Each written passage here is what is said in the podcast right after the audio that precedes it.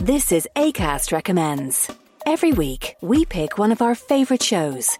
And this is one we think you're going to love. Hello, I'm Geoff Lloyd, and I recently had a baby with Ed Miliband. A baby podcast, that is.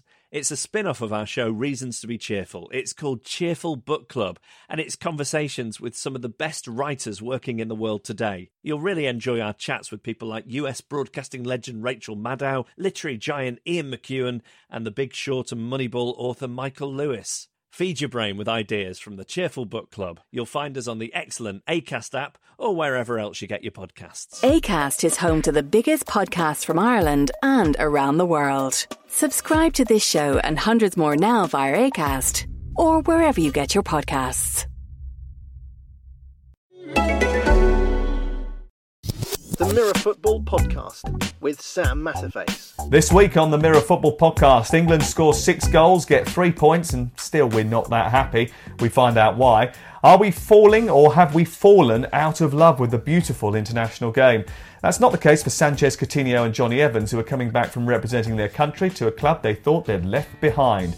Darren Lewis gives us the latest inside gossip on who's happy and who's not, he knows. Plus, Tottenham's former executive director on the new stadium, the Bale deal he negotiated, and what Beckham's new franchise means for the MLS. Plus, we'll speak to Andy Dunn, the chief sports writer of The Mirror.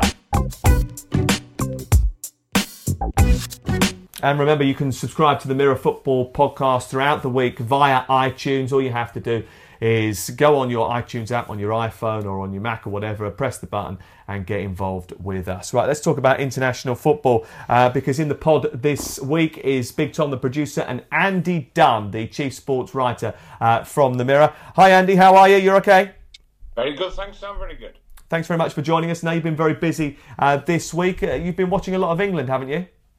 Yeah, away with um, away with England in Malta on Friday night, and obviously then last night at Wembley. So it's been yeah an interesting few days. Um, in, a way, so ending far more positively than it started, um, even though they won 4 0 in Malta. But um, I think overall, after this latest England camp, you know, a feeling certainly within the camp. I'm not sure whether outside the camp, but a feeling of positivity. Yeah, I mean that is interesting, isn't it? Because it looks as if they made hard work of it in Malta. I know they managed to get the win against Slovakia, but they went one 0 down in that game. You mentioned about the outside, um, everyone feeling as if it's just a little bit dull now. But Gareth Southgate, he, he thinks any criticism of his team is, is is over the top, doesn't he?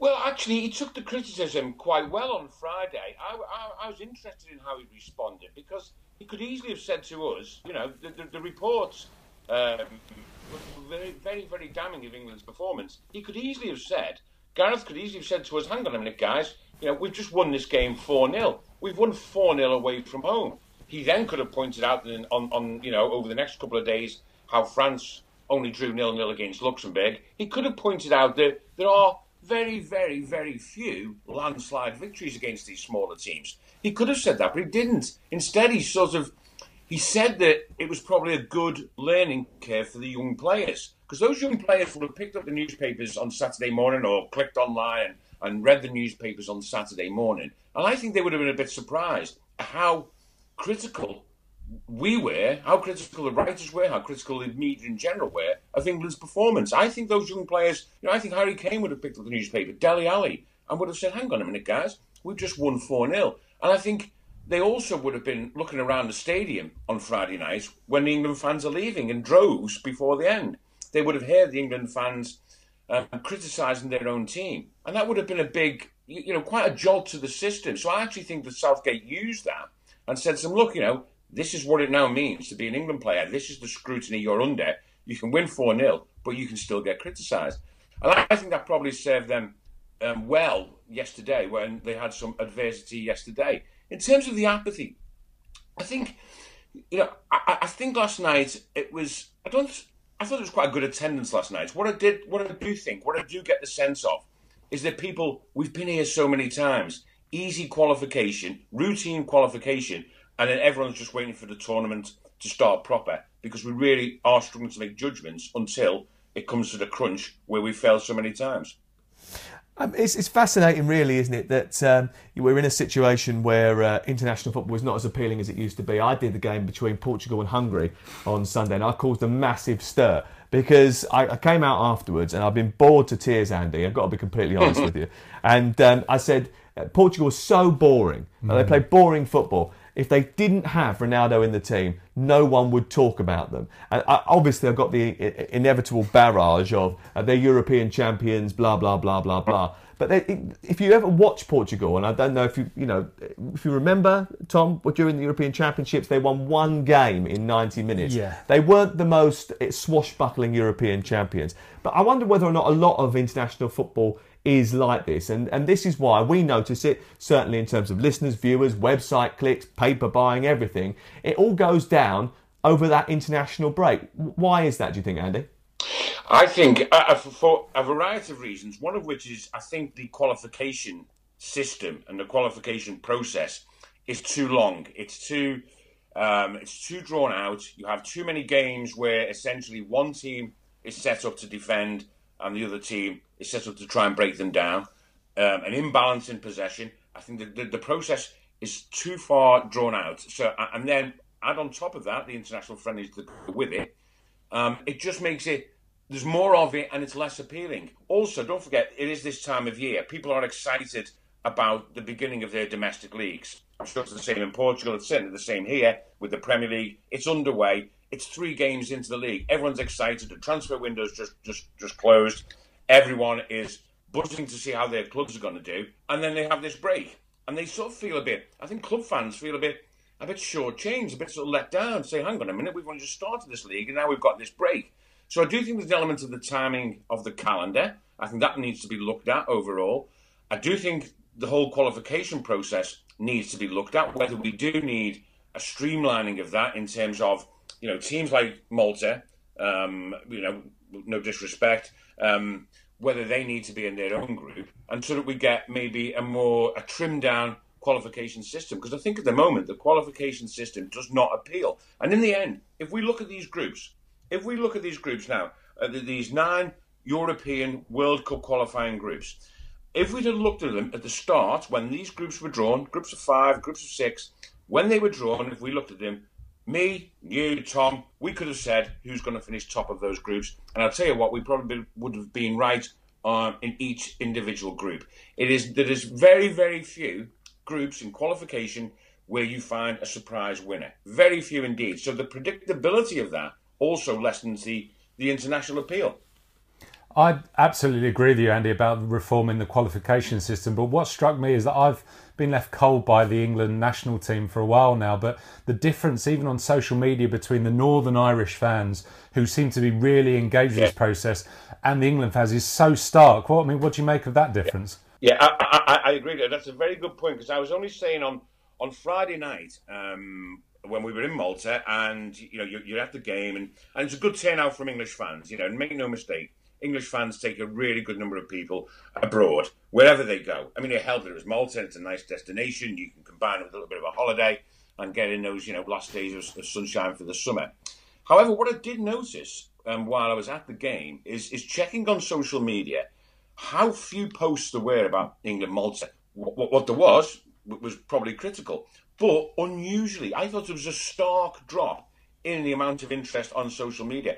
And, and you know, I mean, the fact is, and the responses to you know what what we put out there on social media, whether it be Twitter, Instagram, our responses to England now are getting a little bit less. Um, and, and again, look, last night I think that was also similar on social media. What I would say again about the crowd is that I think the crowd was almost sixty-eight thousand.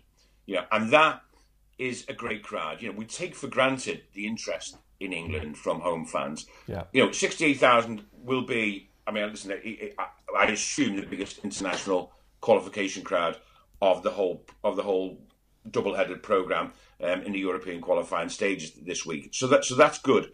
But I do get the feeling, you know, and this is you know anecdotal when you talk to your mates, when you're out for a pound, your mates, you know, they are sort of, well, and I say that's because that's the effect, the, the, the absolute effect of a dismal um, tournament campaign in 2010, in 2012, and in 2014. That's why the interest is gone. When we had the golden generation, so called, and failed in 2002, 2004, and 2006, in those three tournaments, there was hope for the following tournament. You know, we, we went out, but we went out in rather unfortunate fashion. We went out on penalties. You know, Rooney got injured in, in, in 2004 at a crucial stage, etc., etc.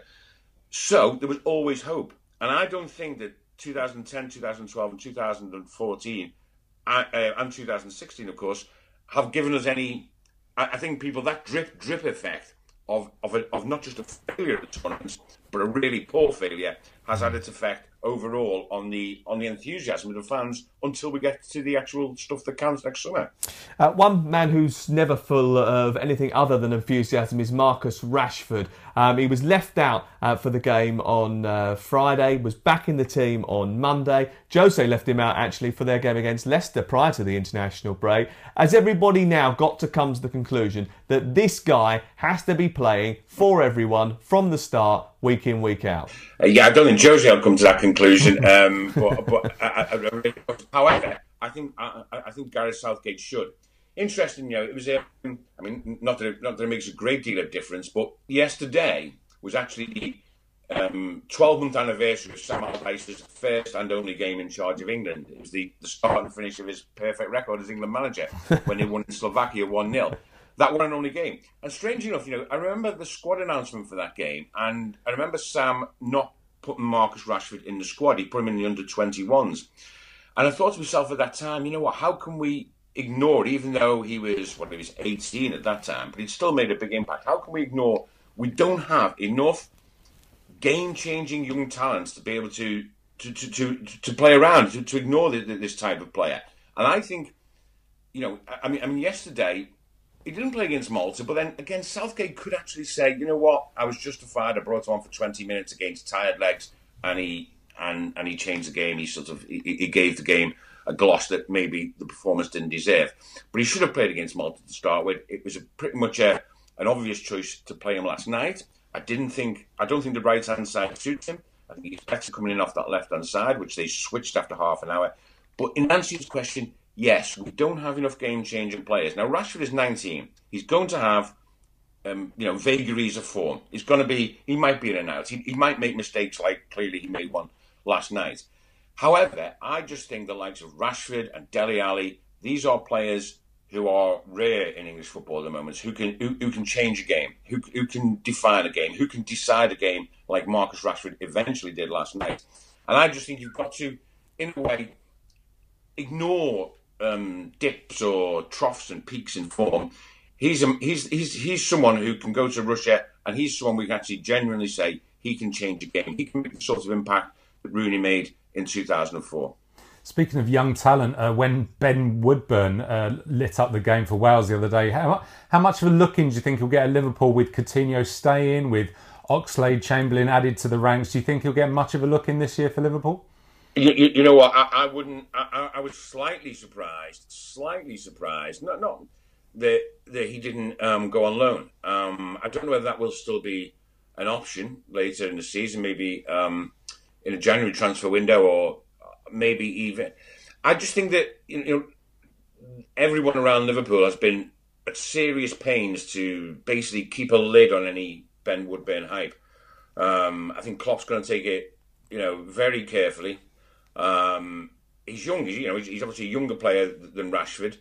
So I just think, I don't think we'll see an awful lot of him. I mean, we will see more of him clearly when Liverpool's commitments become um, more arduous when when the cup competitions um, kick in. So we'll probably see him in, in, the in the EFL Cup and the in the FA Cup. You may well see him in the Champions League when there's games that maybe you know are not so much dead rubbers, but you, you know you know games that Liverpool can afford and once their fate is decided, maybe play him in a couple of those. Um, I think they'll take it very, very, very gingerly with Ben Woodburn. Um, yes, and, and, it was um, it was a great goal. Um, what, what, what surprised me with Ben Woodburn, this is just an aside, mm. is how um, how it was you know sort of taken for granted, or how he committed himself um, to Wales in the end. Um, I was going to ask you about that actually because yes. he was born in Nottingham. He was brought up in Chester. I mean, there's sort of a, a few sort of similarities with Giggs Michael Owen there well. and and Ryan Giggs. But what what why did they manage to snaffle him up so quickly and England didn't? And are England kicking themselves? I, well, I would have thought they, they are, and um, you know, I mean, I mean, the connection with Wales. I wouldn't be disparaging the only connection is his grandfather. Grandfather is from Swansea, But Wales, Wales got him at a very early age, you know, at a schoolboy age, and and I think he developed a sort of um, a bond there. Yes, I, am still. I, think England will be kicking themselves again. England, you know, what England like to. Do, well, let's say it, what, one of England's issues, and we've seen it in, other instances. Wilfried Zaha, for example, is, is, a prime instance. Is that England still has? Um, how shall I put this? Um, probably pride isn't. Is, an, an arrogance that everyone's going to choose them in the end. Basically, yeah. But I, I was going to say an inflated opinion of themselves that England, England can afford. Hundred percent. That England can afford to sort of say, right, you know, you either you either want to play for England or you don't. You're either English or you are. You know, you, you, we're not going to go to you. We're not going to go to Wilfried Zaha when the Ivory Coast come calling. We're not going to go to you and say, you know, listen, you, are better off with us. Look at us. We're we're bigger than them. We're better than them. We're this. We're that. And England will will basically England feel that their history, their tradition, not their recent tournament results, but their history and tradition means that you know if you if you're not 100% wanting to play for England, you shouldn't need persuading. We've seen that many, many, many times, and I just think there was an element of that where, where hang on a minute, like you know, um, you know, if, if, you want to play for us, you're eligible for us. Just, just, come, just come along and make yourself available.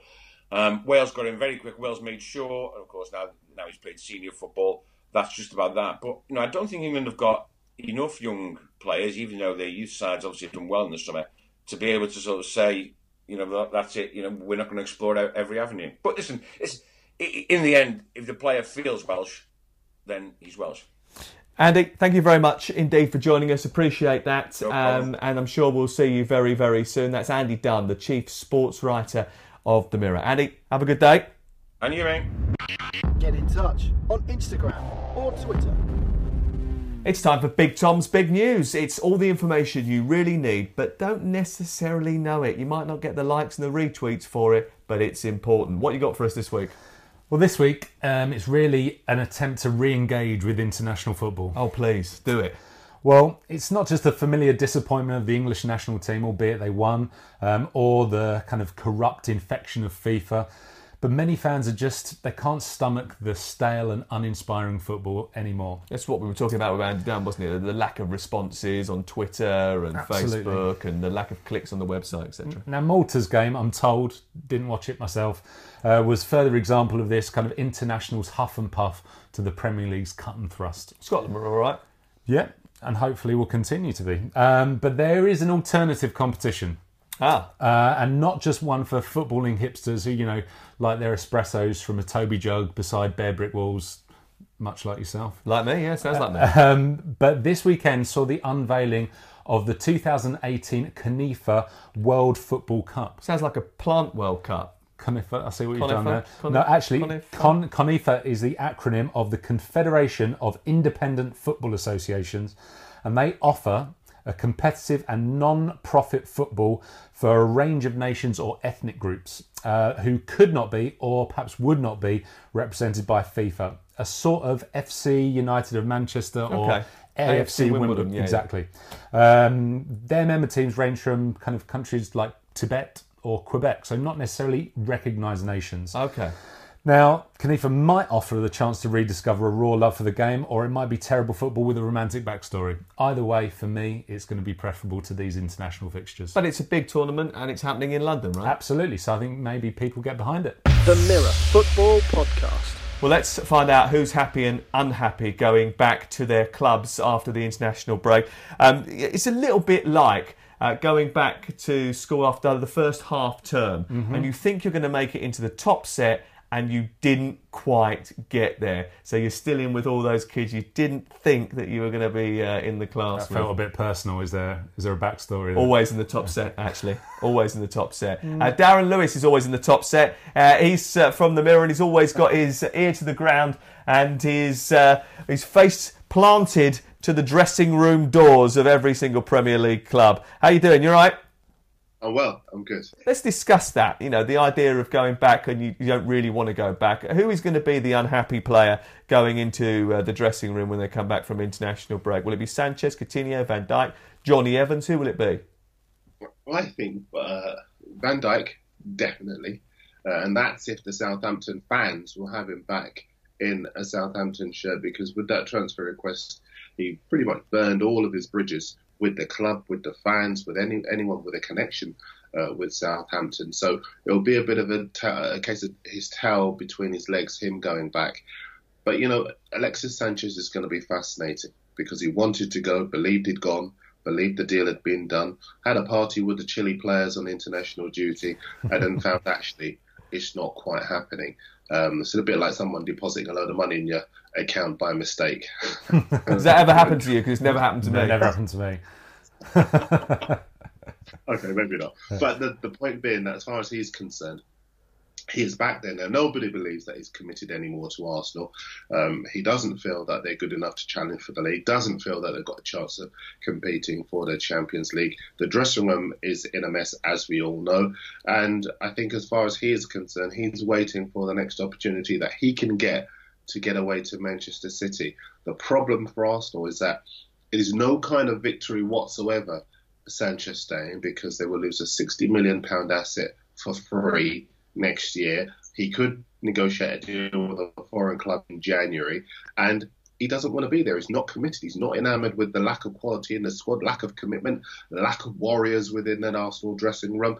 Everybody knows it. So yeah, of the t- players that you mentioned, Van Dijk definitely, Sanchez definitely, Coutinho different, I think, with him. Why do you Because think I- it's different? Because you were the first to break this story. You spoke to Jurgen Klopp in, in Singapore in the summer, and he told you that Coutinho wasn't going anywhere. Yeah, earlier this summer I was in Singapore with a couple of uh, other, only two other journalists, and we uh, one night we'd all gone retired to our hotel rooms, and in the morning it transpired that there had been a bid from Barcelona submitted, 72 million pounds from Barcelona to Liverpool for Coutinho, and the club were very clear about their position. Not only did they reject the bid, but they did not even want to negotiate with Barcelona. And they were quite bemused by all of these stories in Europe suggesting here in England that uh, there was a magic number at which they were prepared to do business, or that there were, was a delegation flying over from Eng, uh, from England or wherever else to Singapore to talk Turkey with Liverpool officials because there were no officials there to discuss it with. Michael Edwards, who does their transfer business, he was up in Merseyside. Um, their position was and always has been that Coutinho was not for sale. And we spoke to Klopp about it, and Klopp said to us, Look, I wasn't manager when Suarez was sold, I wasn't manager when Sterling was sold, I'm the manager now, and we are not selling Coutinho. And I've been working for the, the Daily Mirror for a number of years, but seldom do you see a club take the position that Liverpool have and remain absolutely steadfast about it. And FSG during August released that statement where they said he will be a player, a Liverpool player on September the 1st. That's our definitive position. And they've maintained it. They've not blinked, they've not bowed down. It's all been smoke and mirrors from Barcelona. Uh, they, there was a fee they were willing to accept. They suggested that they would take it for two, 200 million pounds if we made it. All nonsense. Barcelona, as we all know, are in a mess. Liverpool are in a very strong position. I don't think Coutinho will have a problem uh, coming back to play. He's, he's not really of that kind of character like the others are. I think he'll come back. Liverpool are doing well without him, which is key. And I think he'll return and make a sizable contribution uh, to uh, Liverpool's cause. And I have to say, we've got to give credit to FSG for taking a position they did, backing Jurgen Klopp and standing firm. I hear so much, uh, so little credit given to them for doing that. They've shown that Liverpool want to go in a different direction with the quality of players they've tried to sign, the quality of player they have signed, Mane, uh, Salah, uh, Keita for next year. They still want to sign Virgil van Dijk. I think that you've got to give Liverpool credit now for saying we are going to go Absolutely. in a different Uh, he's he's nodding his head here, Darren, because he's a massive Liverpool fan, of course. And you, and you, uh, uh, you, did you always feel that Coutinho is going to stay? Oh, I didn't because it was so topsy turvy. But I think I think uh, Darren's absolutely right, and I think a lot of people it spoilt their narrative. It spoilt the ending of the deal being tied up, and it and it wasn't what the kind of expected storyline was. He stayed, and I, I, really do agree that FSG and Klopp should be given maximum credit for this because they kept him under duress, and Barcelona with the the leak afterwards have just really embarrassed themselves for me. Um, but have Liverpool left them short in the central defensive area because they didn't get that deal done? Well, I think as far as um, Liverpool are concerned. This is ACAST Recommends. Every week, we pick one of our favourite shows.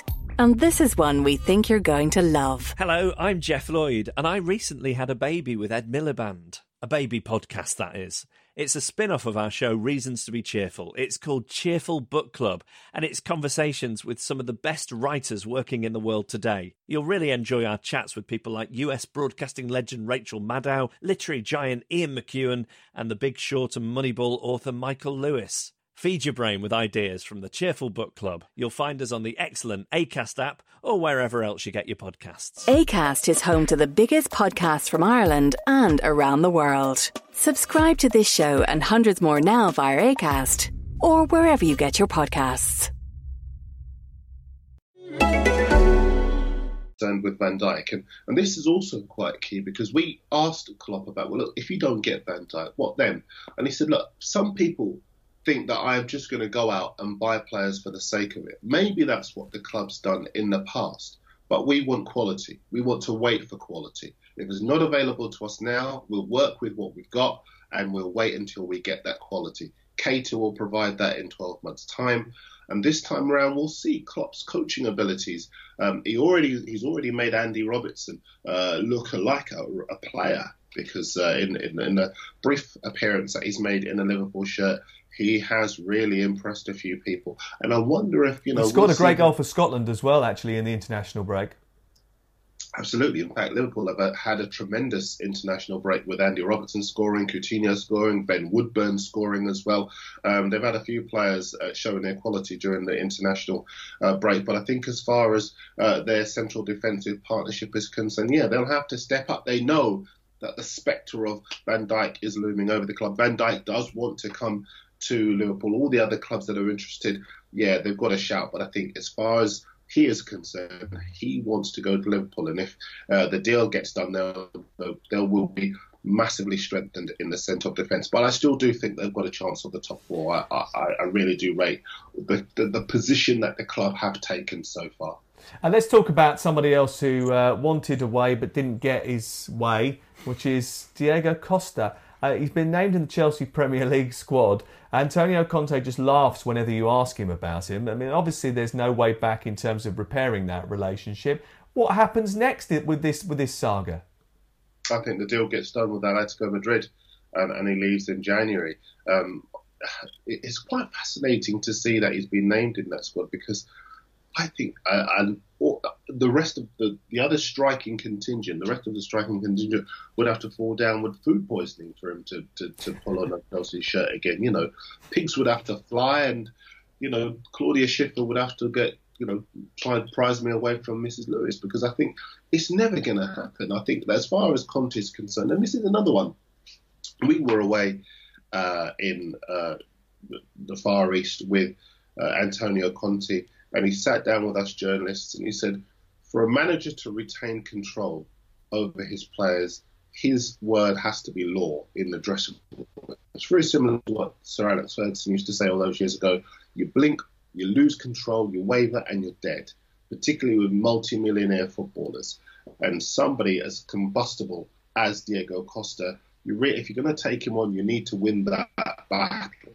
And that's why, for me, even if they were struggling up front, I can't see a scenario where Conte would still pick Diego Costa in his squad. It might well be that the club wanted him included in there, but as far as Costa pulling on a shirt again for uh, Antonio Conte, given the way that he's derided Conte in the media, given the way that he's defied the club and stayed in Brazil when he was supposed to come back, it's not going to happen for me. He hasn't looked very good in terms of five side either, though. Uh, what I've been watching on Instagram, he, doesn't look that sharp. His, his, partying game looks spot on, though. To be fair, um, how about Spurs, Darren? Uh, Vincent Janssen still there, Erik Lamela and him being left out of the Champions League squad.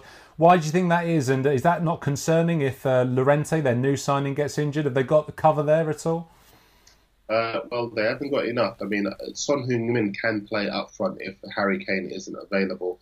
Um, he does know where the goal is. Filled his boots last season, and there was that period last season when Kane wasn't available, and they still managed to get some big wins. Uh, but I think, as far as Janssen is concerned, they simply don't fancy him anymore. Uh, they, he came into the side, big fanfare, 17 million pounds, but he doesn't have the quality. And you know, Spurs have been here before. I think you've got to give credit to Spurs because when they had Soldado, they tried and they tried and they, tried to sympathise, but he just wasn't good enough. It wasn't going to happen. You've got to say credit to Spurs for cutting their losses now and not trying to kind of dress it up or maybe give him the sympathy vote. Let him go somewhere else, play some football, uh, and, and, maybe rediscover his uh, career somewhere, recapture his uh, career somewhere else. But I think as far as the club are concerned, they look in strong shape. I think obviously we all know defensively they've improved at right back and centre half, but Llorente looks to have not only the quality, 15 goals last season, but also the experience of playing with big clubs, playing with big players. He could be a mentor for Harry Kane in a Champions League group. Real Madrid, Dortmund, that's going to be very, very difficult indeed for Spurs he is the player who maybe they could bring on late in matches when things aren't going their way. Their plan B, if you like, that aerial power, the quality on the deck, who could help them very, very much indeed. I think he's a terrific signing. Okay, big weekend as well for Tottenham Hotspur. They take on Everton. Chelsea have got Leicester. The massive game is Manchester City against Liverpool. Where are you going to be at, Darren? Um, I'm not so sure just yet because we haven't got our allocation for this weekend. But I think all the matches that you you talk about this weekend. They are key because Everton they dropped the Spurs dropped points at Everton last season, and uh, when you see the fine margins by which they lost the league this time around, you realise that they've got to pick it up. They've got to get their their, their Premier League show on the road, if you like. Uh, Dier scoring obviously for England in midweek. Harry Kane as well scoring for England. So we know that they're in good form. They now need to transfer that into a Spurs shirt. The Man City Liverpool game is going to be obviously the star attraction for this weekend because Liverpool, well, they absolutely demolished Arsenal, didn't they? But City at home, uh, they will turn it on and they will want to retain that good feeling they had from beating Bournemouth in that last gasp uh, victory down at Dean Court. So uh, a number of good games. I don't know which one I'm going to be at, but whichever one I am at, it will be a corker. Cheers, Darren. Thank you very much. Appreciate that. That's Darren Lewis uh, from the Mirror joining us uh, this afternoon.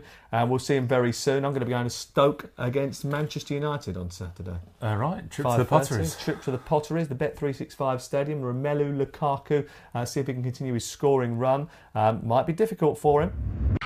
Get in touch on Instagram or Twitter.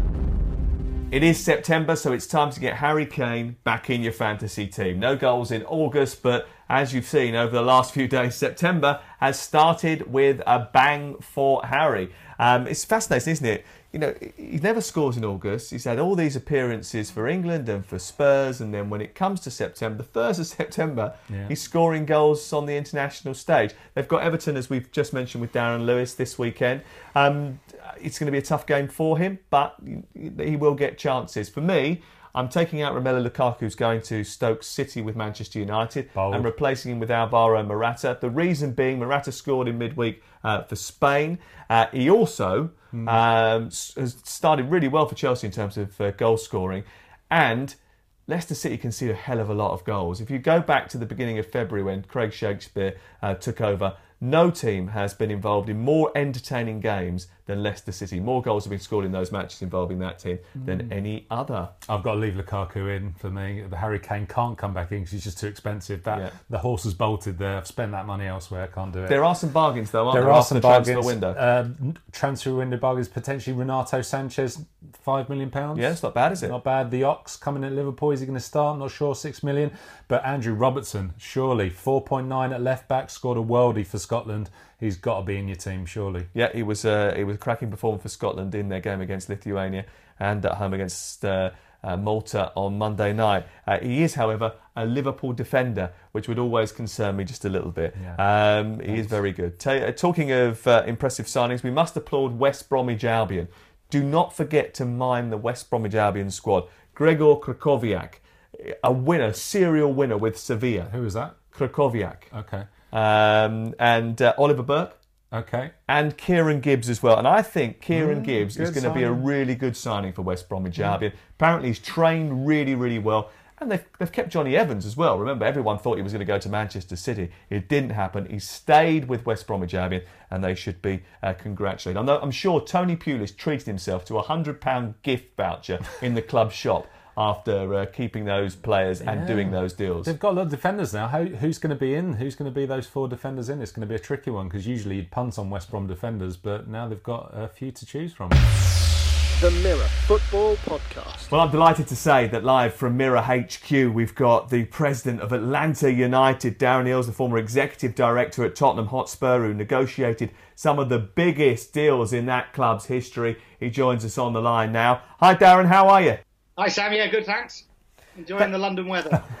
Thanks very much for coming on the programme. I know it's very, very different uh, being in London than it is in Atlanta. Uh, how's the MLS been treating you? Okay. yeah, it's been great, thanks. We're in our first season, so we're an expansion team, and you know we're halfway through the season. We're averaging forty-six and a half thousand crowds, which is is pretty incredible. It would put us twenty-fourth in Europe, so you know it's pretty amazing to think that a new team in America can be getting audiences like that. And on the pitch is going great. We're in the playoff position, so we're we're excited about the last sort of third of our season. Yeah, I was looking at it. It's one of the highest, it is the highest, isn't it, in the MLS in terms of average attendance? That's pretty impressive. Yeah, no, we're excited. So Seattle's always been the benchmark as a the Seattle Sounders as a club that you know gets great audiences, but we could be the biggest uh, ever in the history of Major League Soccer. The highest ever is forty four and a half thousand. We're currently trending towards about forty seven thousand average crowd, so that'd be the biggest ever in the history of MLS. And we're excited. We've got a game in two weeks' time against Orlando. We're going to open up our whole new Mercedes-Benz Stadium and try and break the record ever for uh, attendance of seventy thousand. So. So it looks like we're on track to do that. So it's pretty exciting times for soccer in America. And this is not the first big stadium move that you've been involved in because you were a big part of the early planning for the new Tottenham uh, White Hart Lane, which of course they'll move into, hopefully, fingers crossed, uh, next summer. Um, what do you think that stadium is going to bring your old club? Look, I think it's going to be huge for them. Um, you know, it's always been the issue that White Hart Lane, which was a great venue, very intimate, but in terms of revenue, it was very difficult to compete with, for example, Arsenal and the Emirates Stadium. So the fact that you've now got a chance to go to this stadium that's going to give you that match day revenue, give you the commercial revenue, I think the reality is that, you know, if I'm a Spurs fan looking at the future, I'd be very happy. And have you been to visit the new stadium? Uh, and what do you think it will actually give to Spurs? Yeah, look, I mean, I think, look, purely from, I'm really pleased that they kept the stand that's a single tier because I think that's important. You're going to create a great atmosphere there, a little bit like Borussia Dortmund with that sort of wall of noise behind the goal. So I think that that was a really smart move by Tottenham because you know you still need to have that fan atmosphere. You still need to make the home venue feel like uh, an advantage. I mean, look, it's a little bit like what they're going through at the moment with Wembley in this interim year. You know, it's a real difficulty if you're playing at a venue that you don't get that home advantage from.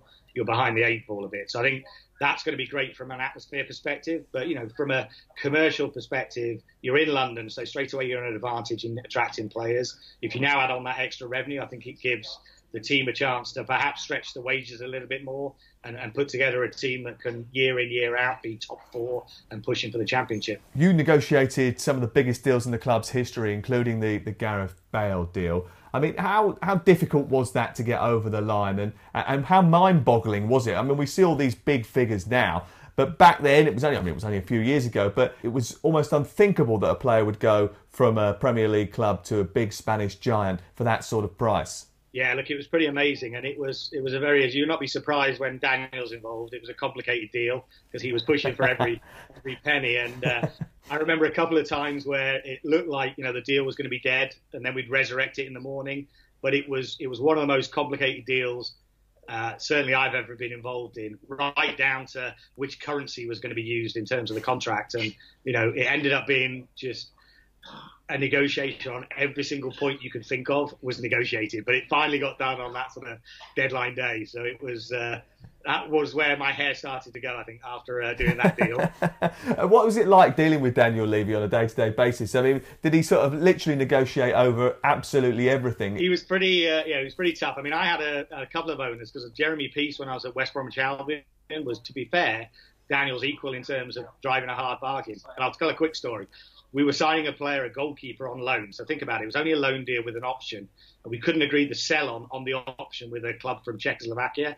And it was getting to the point where the deal was going to break down because he was only prepared to offer, um, he wanted 20%, you were only prepared to offer 10%. So what I did was I got three shirts from the locker room. We're at the West Brom training ground. I got a 10, a 15, and a 20. We put them face down on the table and we got the security guard. It was about 11 o'clock at night to come in and pick one.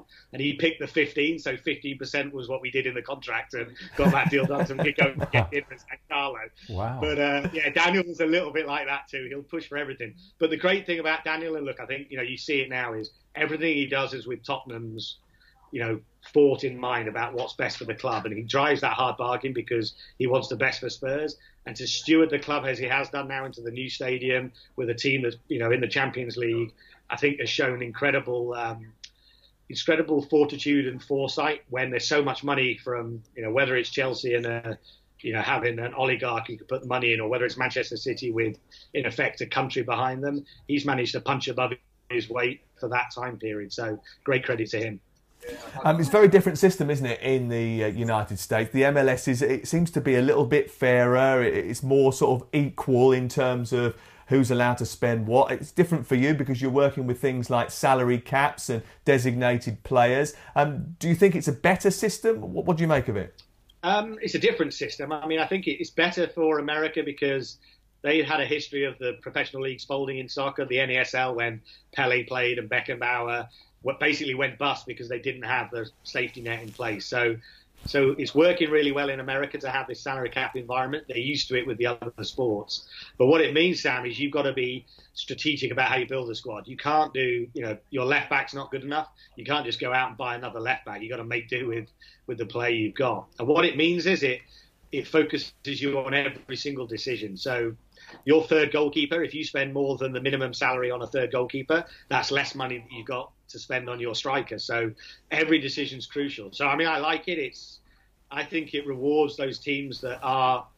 I'm a competitive guy, so if you're better at putting a squad together, you're more likely to be near the top of the league. So you can't have any excuses. You can't moan that someone else has got more money because everybody's got the same amount. Relatively new, franchise at Atlanta. Is there a, a, local derby, a rivalry that you're trying to cultivate at the moment? Yeah, I mean, this is a funny thing. So our local derby is Orlando, so that's the big rivalry for us. We've had two games against them so far. But they're 440 miles away, and they're our closest team.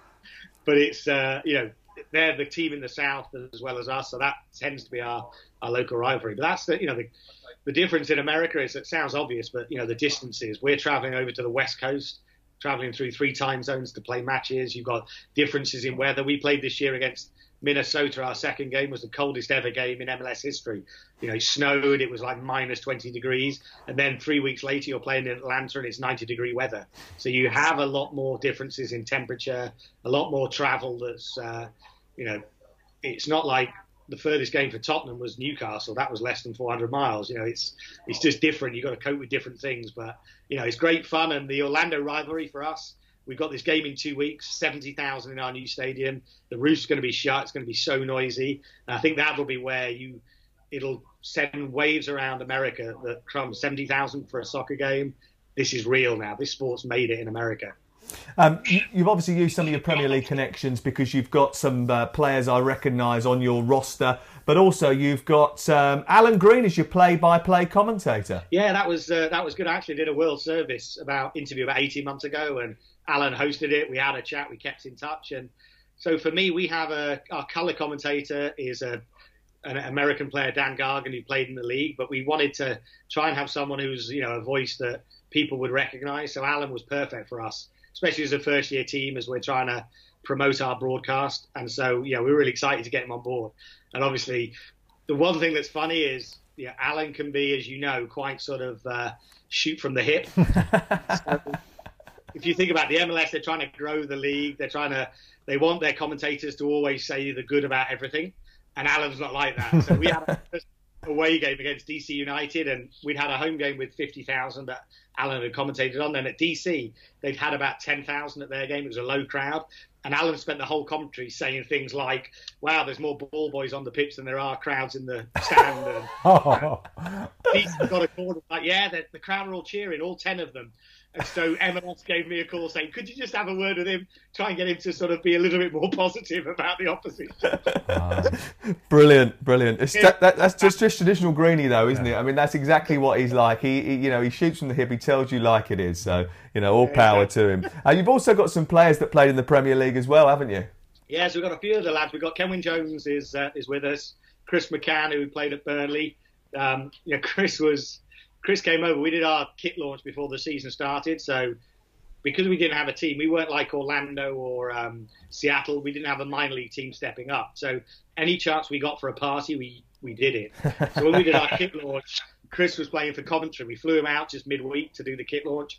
And we hired a downtown music venue in Atlanta, quite a famous place where Bob Dylan did his first concert, etc.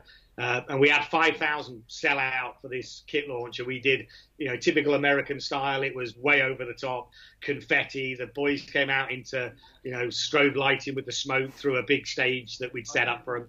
And I think Chris was like, bloody hell, you know, Burnley, Coventry, he's never done a kit launch quite like this. So uh, those guys have been great for us because they've got the experience, obviously. We've got a young team. Our designated players, we didn't go down the Steven Gerrard Frank Lampard end of contract route. We went for under 23 South American players that are, are international. So we needed a balance of experience and youngsters. So they've done a really great job for us as, as being that sort of wiser older voice in the in the sort of locker room.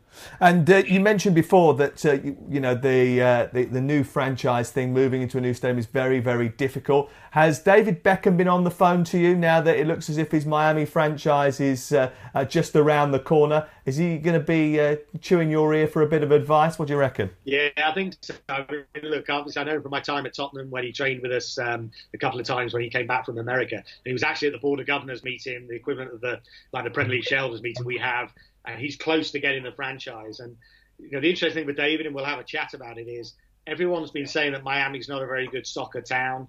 Um, they had a couple of teams that have folded in the past.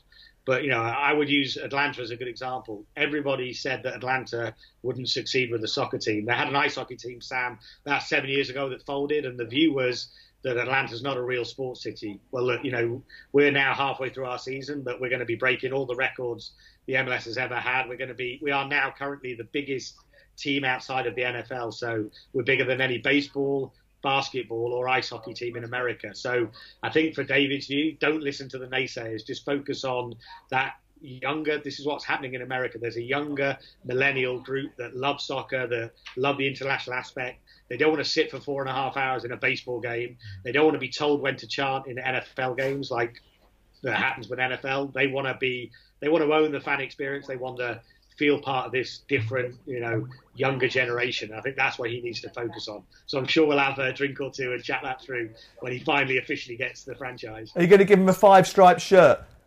Yeah, yeah, you know, well, he's welcome to come along and uh, wear the five stripes. But uh, yeah, look, he'll be great for the league. I mean, the thing with David is, until you've been out in America, he was the he was really the man that changed MLS's trans, you know, the way that they were they were going. He came and made a real difference, and he's still a you know, he's a big news wherever he goes in America. So for the league, he's going to be fantastic to be part of an ownership group coming into the league. So, you know, I really stadium sorted in the next couple of months because he's going to be a real asset to the league.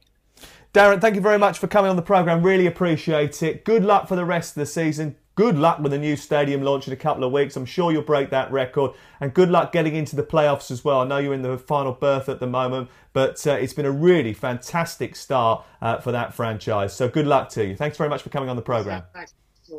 Cheers. Get in touch on Instagram or Twitter. Don't forget you can subscribe to the Mirror Football podcast on iTunes. Very easy for you to do all you have to do is go on your little app or you can uh, do it via your Mac as well. Once you've subscribed, it just lands every single week. Um, right, so this week's going to be really busy for me. I'm going Derby Hull on Friday night in the Championship, hosting that for Talk Sport. Mm. And then Saturday, it's Stoke against Manchester United. Next midweek, I've got Liverpool and Everton in uh, in Europe. So very much looking forward to that. Busy week. What are you up to? Ah, I'm getting the popcorn ready, ready for the Saturday game against Man City. It's going to be huge. Are you a little bit nervous about it? How do you feel it's going to go? Uh, no, I'm always quite confident against Man City, and I think they're well, because last, they're so open. Well, yeah, and their last minute winner against Bournemouth papered over a lot of kind of really ordinary cracks for Man City. So no, I'm quietly confident. You in. actually were sending me quite abusive text messages about the decision to play Kevin De Bruyne so deep. well, it's ridiculous. He just got sold. His his price plummeted after that game. I think about three hundred thousand fantasy managers binned him from their team. Okay, uh, I think I'm probably going to go off now and give the middle finger to a ref. okay, is it- No, no, no, no, no. It's not that ref. It's Martin Skirtle. Okay. No, hold on. It's, It's- me mate. it's your friend. It's me mate. It's, It's me mate. do It's it on okay. don't, don't, don't tell anyone.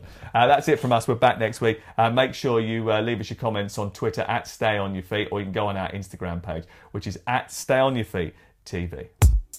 The Mirror Football Podcast. This is ACAST Recommends. Every week, we pick one of our favourite shows. And this is one we think you're going to love. Hello, I'm Geoff Lloyd, and I recently had a baby with Ed Miliband. A baby podcast, that is. It's a spin off of our show, Reasons to Be Cheerful. It's called Cheerful Book Club, and it's conversations with some of the best writers working in the world today. You'll really enjoy our chats with people like US broadcasting legend Rachel Maddow, literary giant Ian McEwan, and the Big Short and Moneyball author Michael Lewis. Feed your brain with ideas from the Cheerful Book Club. You'll find us on the excellent ACAST app or wherever else you get your podcasts. ACAST is home to the biggest podcasts from Ireland and around the world. Subscribe to this show and hundreds more now via ACAST or wherever you get your podcasts.